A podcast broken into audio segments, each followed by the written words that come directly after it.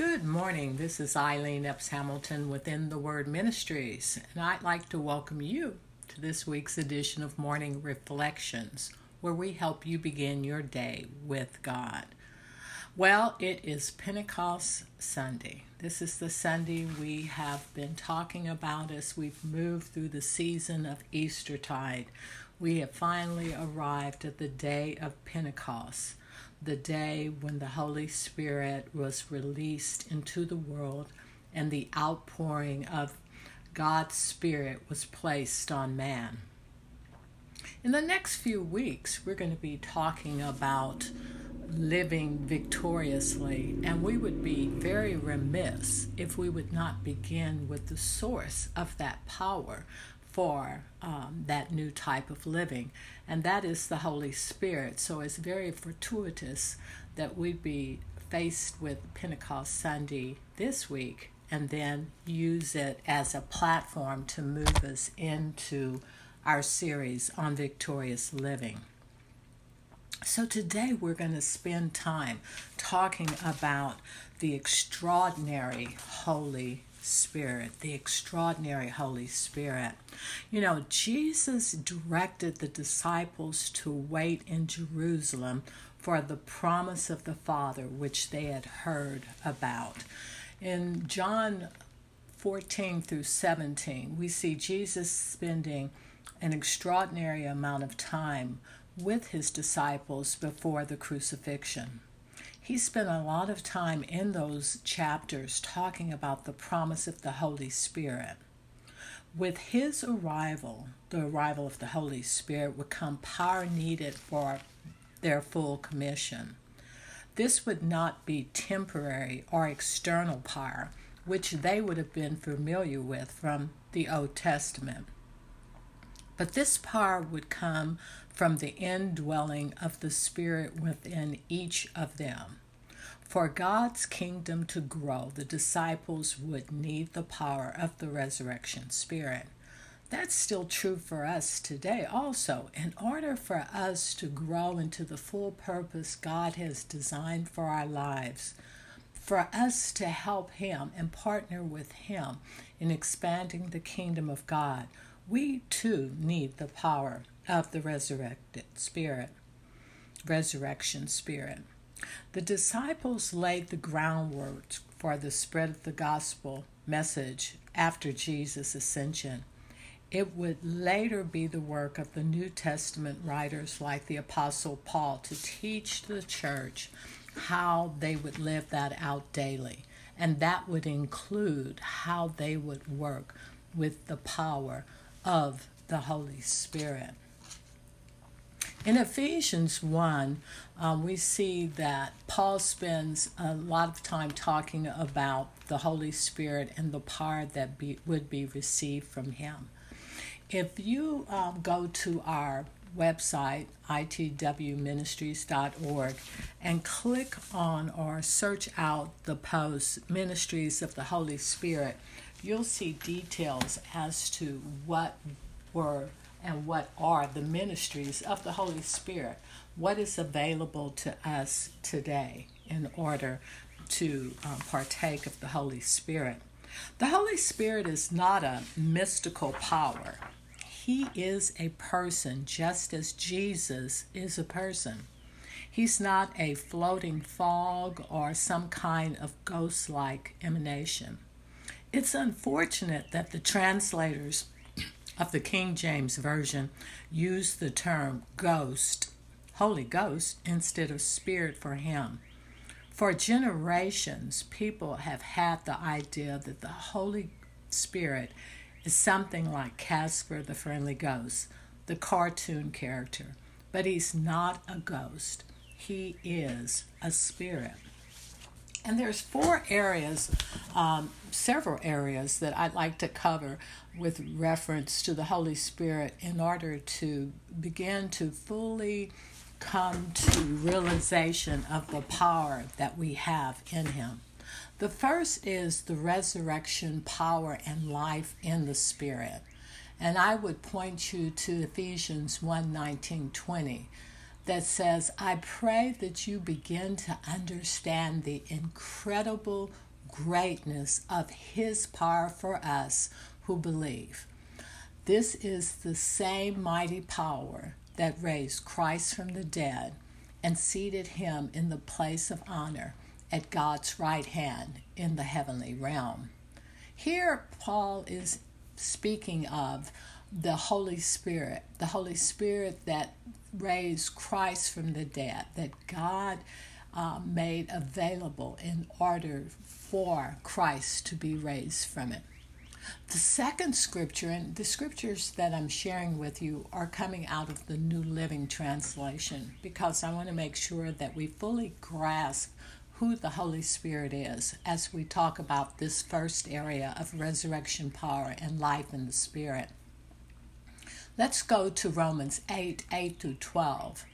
And it says that, beginning in verse 10, since Christ lives within you, even though your body will die because of sin, because it is appointed unto man to die because of sin, your spirit is alive because you have been made right with God. The Spirit of God who raised Jesus from the dead lives in you. That's verse 11. The Spirit of God who raised Jesus from the dead lives in you. And just as he raised Christ from the dead, he will give life to your mortal body by the same Spirit living within you. And that's that new resurrection life that we have within us right now that has now been transformed into eternal life that will continue through time. And in verse 12 it says, So, dear brothers and sisters, you have no obligation whatsoever to do what your sinful nature urges you to do. We have power within us. We have been saved from the penalty and the power of sin. Eventually, we'll be removed from the presence. But what we have now is the Holy Spirit that will give us life and resurrection power as we navigate the 21st century issues and concerns that we have. We have deity living within us to call. The second area after resurrection power and life in the Spirit is relationship. As we look around the world, we see people are hungry for a relationship people say that the number one problem that they face is loneliness in their life.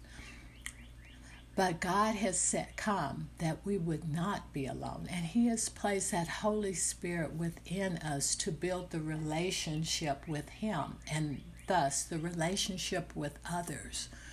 That's one reason why he gave us the church, that we would have the church in order to build our relationships and practice our relationships and to help us as we move through time.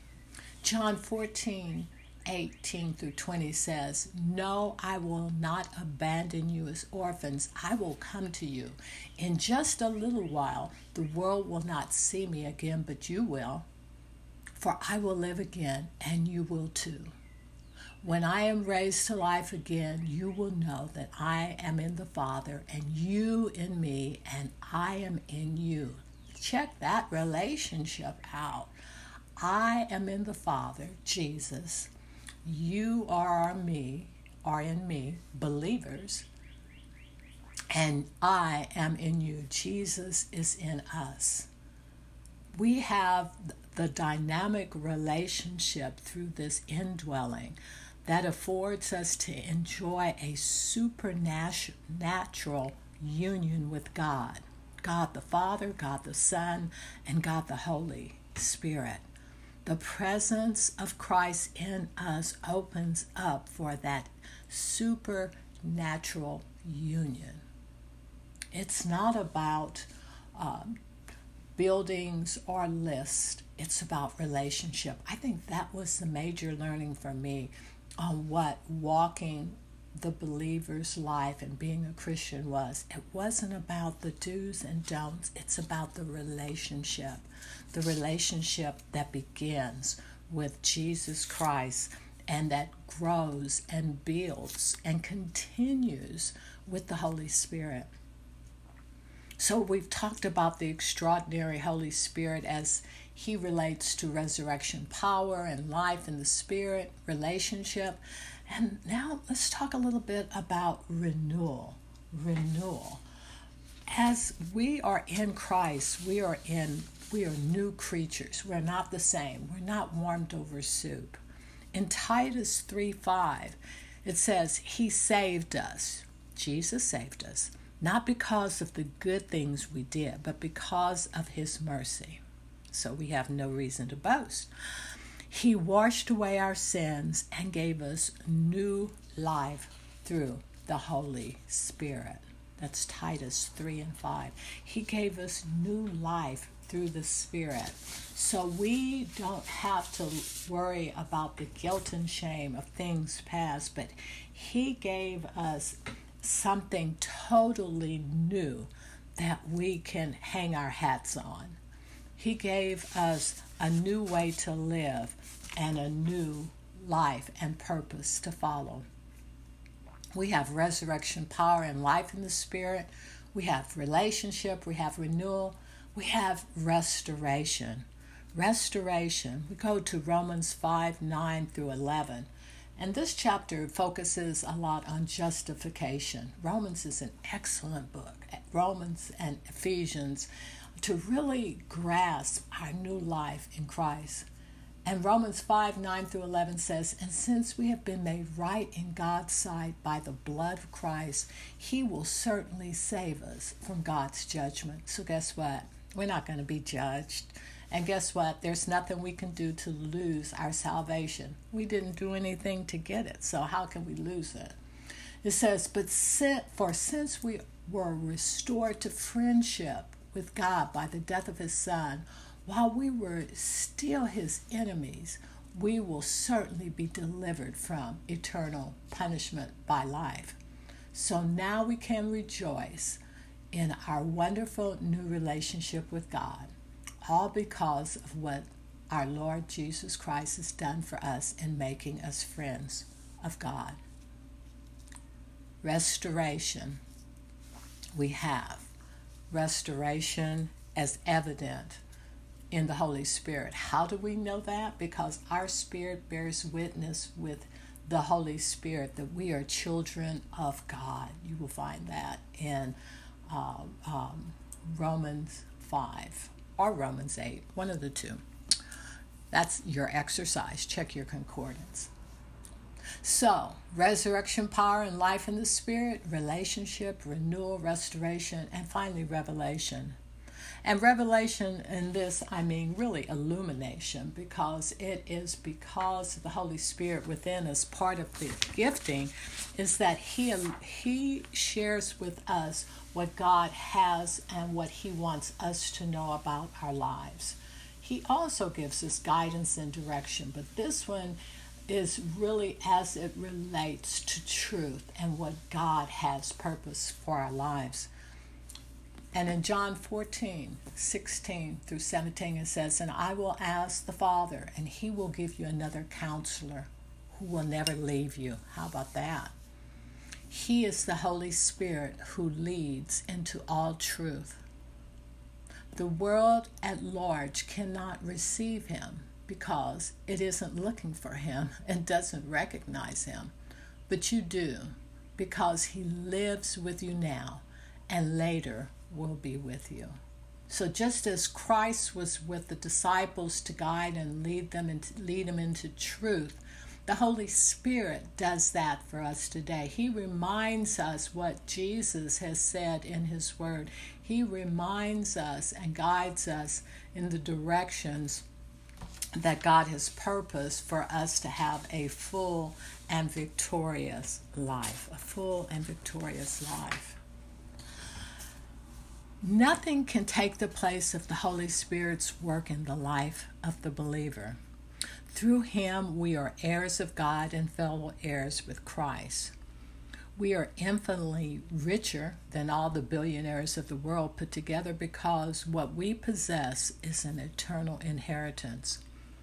Paul quoted the prophet Isaiah, who wrote, things which eyes have not seen and ears have not heard, and which have not entered the heart of man, all that God has prepared for the, us who love Him. Christians are rich beyond imagination, and the greatest resource of all is the Holy Spirit who dwells in us forever and ever. We have the extraordinary power and life with the Holy Spirit. Resurrection power and life in the Spirit, relationship, renewal, restoration, and revelation. All these are ours because of the gifting of our Father God and through the work of Jesus Christ. That's it for today. I'm just so excited on Pentecost Sunday. I hope you are too when you think of its impact on your life and how different your life is as you walk this walk of faith. If you have not accepted Jesus Christ as your Lord and Savior today, I offer Him to you on this Pentecost Sunday that the Holy Spirit may come and dwell within you and see as your life is lived in resurrection power. Go to our website, itwministries.org, and click on um, the resource, and it will lead you into the path to accept Jesus Christ as your Savior. It'll be the best decision you ever made. That's it for today. We'll see you next week as we begin to talk about living victoriously. Have a great day, and I'll see you next week. Share this podcast with your friends and family, um, and we'll see you next week on Morning Reflections. Bye bye.